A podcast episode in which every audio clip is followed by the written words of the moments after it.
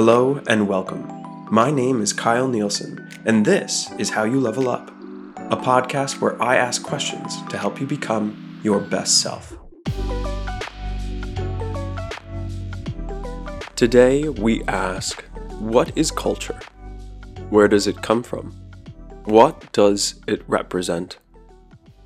There are a few things that culture is. It is holistic meaning that culture functions as an integrated and complex whole. It is more than the sum of its parts. It is learned, and it's learned through rules and norms shared via communication, both conscious and unconscious. And it is dynamic, so it is subject to change over time. It is not static. In terms of culture being holistic, look around you. What are the everyday items you carry with you? What are the items in your room where you are? Stop and point out three. And now think of all the other places where these three items are found. What do each of these three items do for you or for someone else? Do these items interact with each other in any other way? You can think of these items and any item in your pocket as artifacts. They are the material objects within your culture. Could you find these artifacts in other cultures? Yes? Then there might be similarities between your culture and the one that you're thinking of. Would you find this artifact in every culture? No. Then this artifact is unique to your culture in a particular way. Artifacts constitute a society's material culture. In pre industrial societies, artifacts were largely limited to tools, the structures people slept in, and the clothing they wore. For industrial societies, technology begins to complicate things. Artifacts in these societies would be smartphones, laptops, a seated desk that can electronically lift into a standing position, AC units, a Google Home or Alexa in your room, and so on. If a person from a pre industrial society visits an industrial society, they would not know the importance of a smartphone or what it is capable of doing just in the same manner that a person from an industrial society would not know what a common tool is and what it might be used to accomplish. These artifacts are pieces of culture, creating a deeper meaning when together. In terms of being learned, cultures across the world have different values, norms, and symbols, so these must be taught to children. In many Western cultures, value is placed on the individual. In many Eastern cultures, value is placed on the collective. For a collective culture, the value is placed on people, families, and their connection to others, and is often upheld through an emphasis on moral obligation. In a collective culture, individuals are part of a group and work with the group to accomplish things for the group. And on the flip side, individualistic cultures teach people that your success is up to you, that you can receive help when you ask, though that help leads to your accomplishments. In this sense, individualistic cultures promote autonomy of the individual. It is important to note here that no one culture is inherently better or worse than another culture, and that the values taught in India are no better or worse than the values taught in Canada. There is a spectrum of value across individualistic and collectivist cultural values. We are seeking to identify general frameworks with which we can say, I seem to live in a culture closer to this value or the other. Think to things you were taught of as being the most important. Is taking care of your family more important than taking care of yourself? Surely situations will dictate this, though which statement do you hear in your head? Make sure to take care of yourself first. Or make sure to take care of your mother, brother. Whose voice are you hearing say this to you? What else has this voice taught you is important when it comes to norms? Norms come in two shapes formal and informal norms. Formal norms are the laws of the land or the rules of an organization. Laws in Canada are different than laws in Mexico in some respect. Rules in a corporate setting are different than rules in a college setting, again, to some respect. Do you hear a voice in your head saying, Don't do that because it breaks the law? Or, Make sure not to do that in college? Or, Don't do that in this environment? Or, We'd like to do X instead of Y? You get the point. Informal norms are the expected standard behaviors of individuals, and while less important, they influence the people of a culture. Think of the expected behavior at dinner for a Catholic person compared to the expected behavior for tribes in Tanzania. The first group eats with utensils at a table, and the latter eat with their hands and sit on mats or short stools. Again, no one is better or worse than the other. They're simply different. And we can articulate the frameworks of them. And what about symbols of a culture?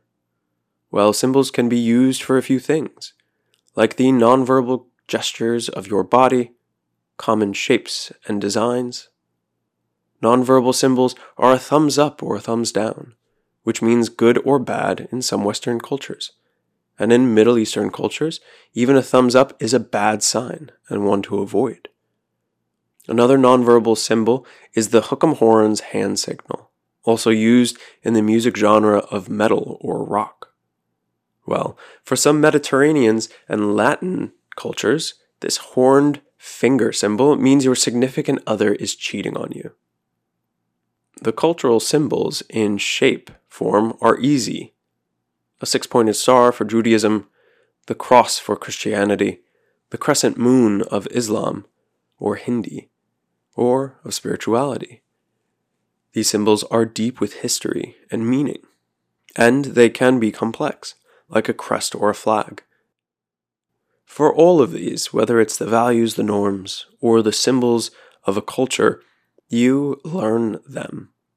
You were taught them and what they represent.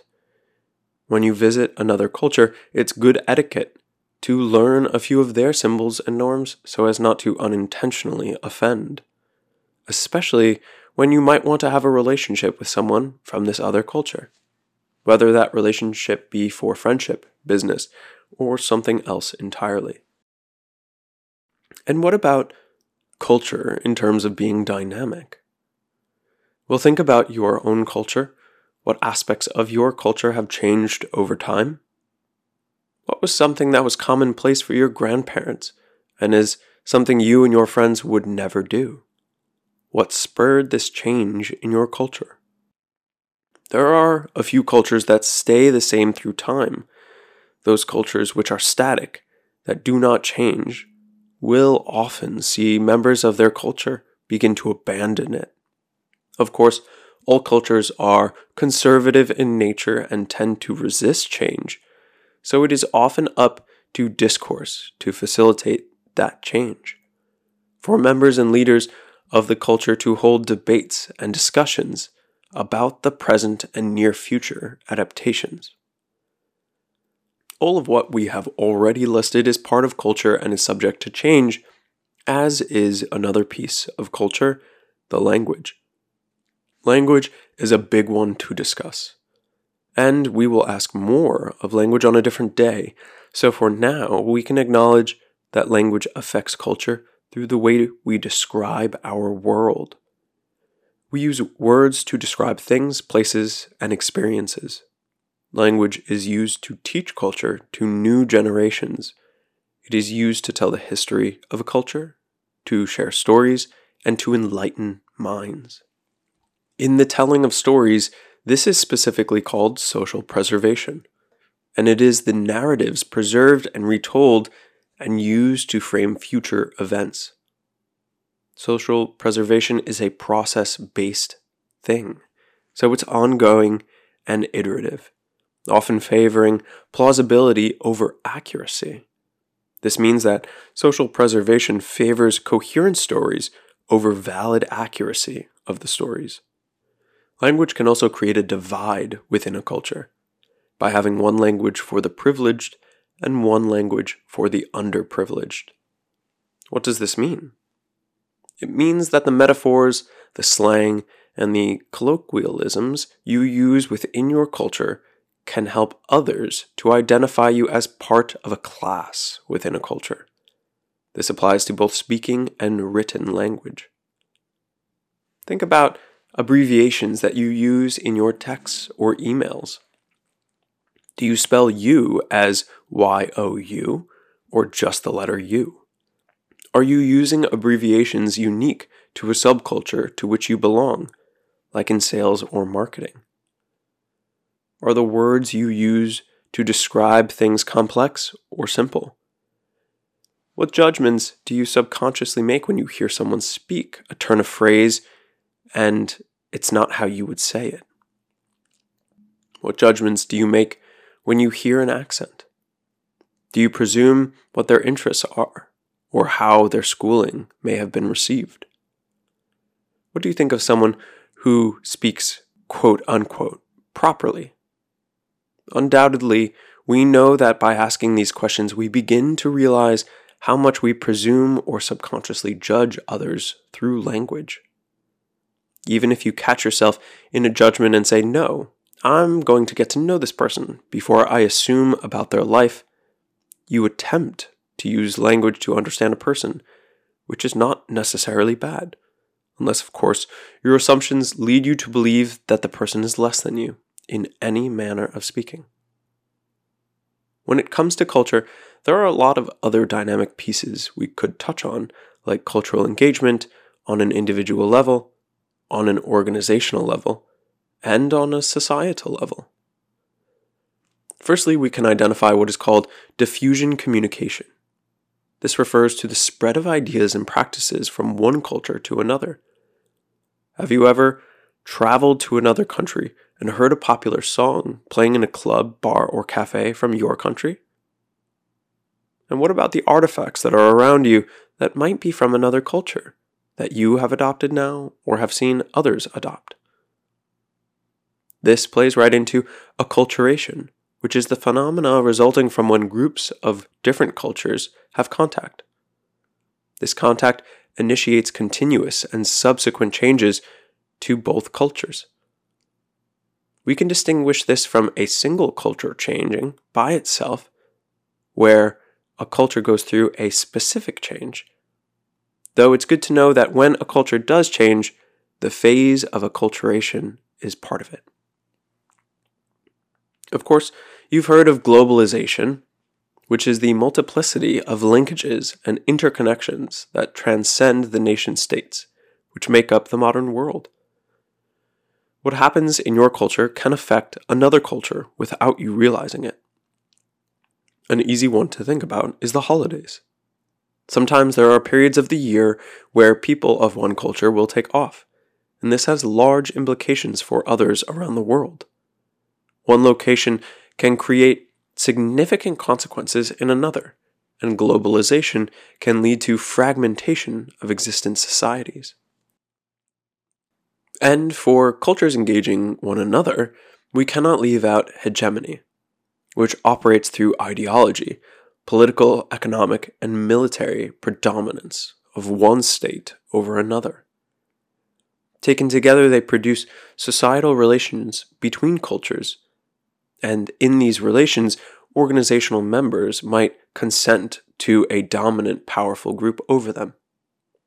This is not quite the same as imperialism, which is when one state leader dictates the internal politics and societal character of the subordinate state. Though some might argue it's one and the same, often the difference is the amount of force used in such dominant and subordinate relations. And when a culture engages with organizations, what about that? Well, we have what is called glocalization.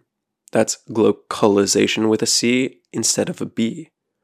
This refers to the strategic choices made by multinational corporations to adapt their products and services in a foreign market and influence local consumer acceptance.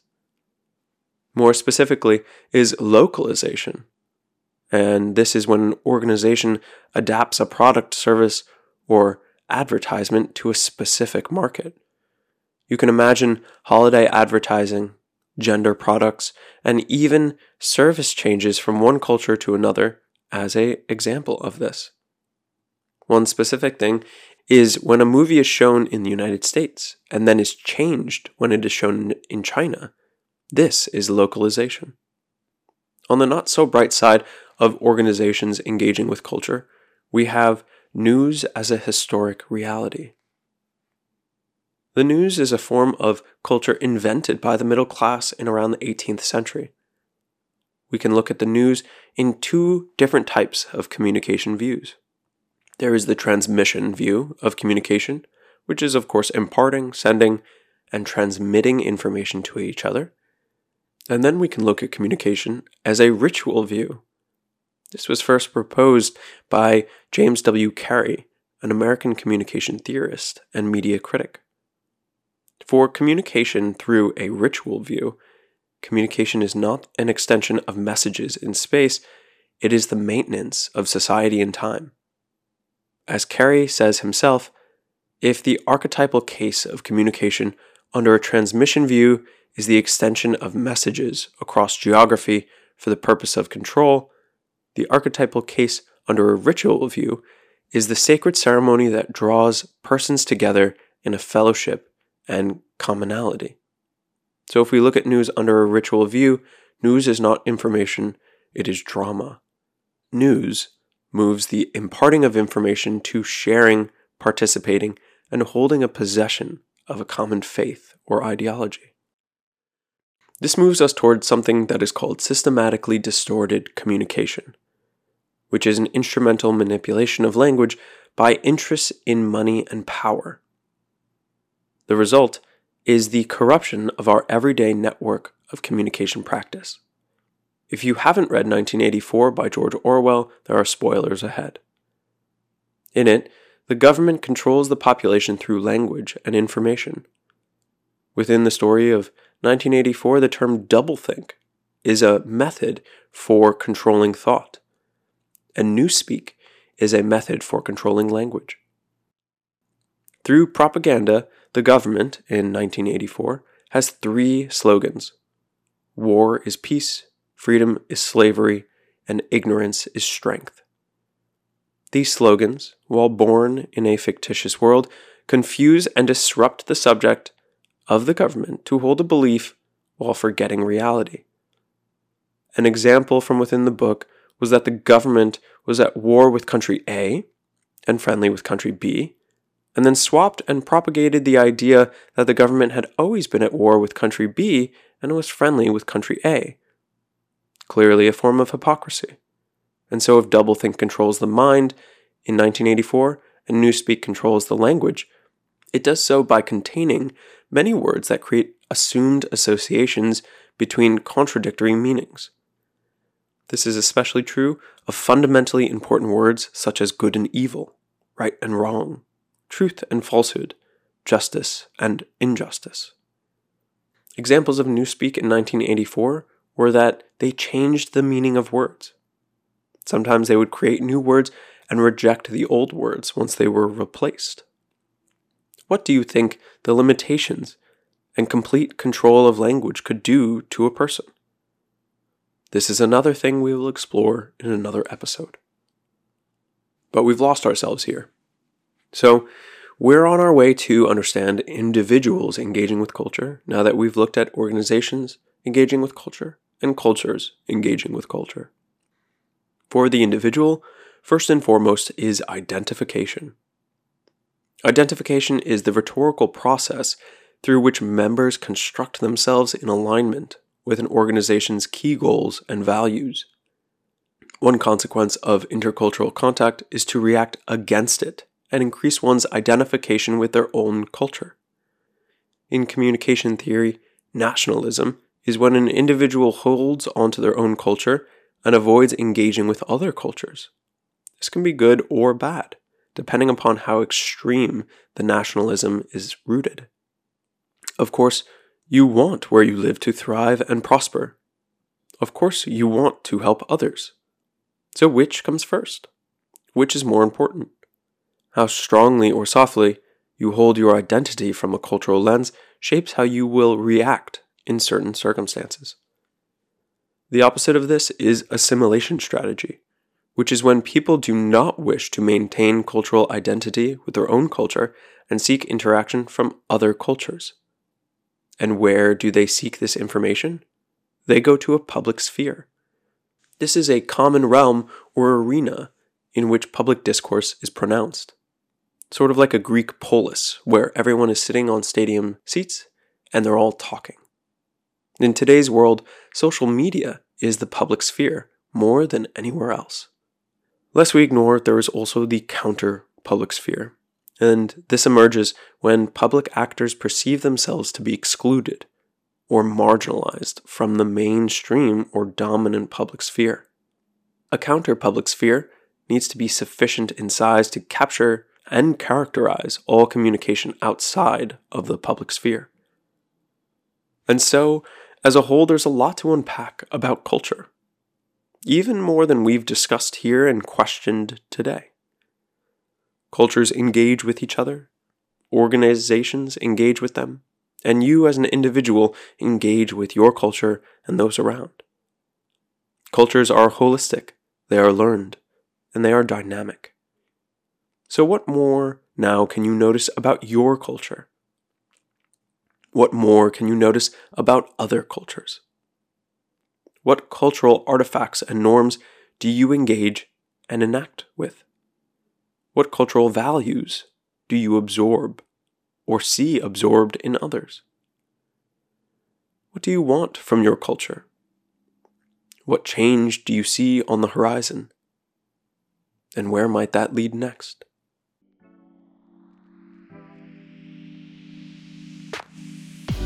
Thank you for listening to another episode. If you're enjoying the show, open up the app you're listening to this on and hit the like or subscribe button and give a five star rating. At least twice a week, you'll find a new episode asking you a new question so you can strengthen your emotional independence, improve your communication skills, and upgrade your personal philosophy. So if there's a question you'd like me to dive into next, send it to any of these social media accounts connected in the show notes here. This is all about how you level up.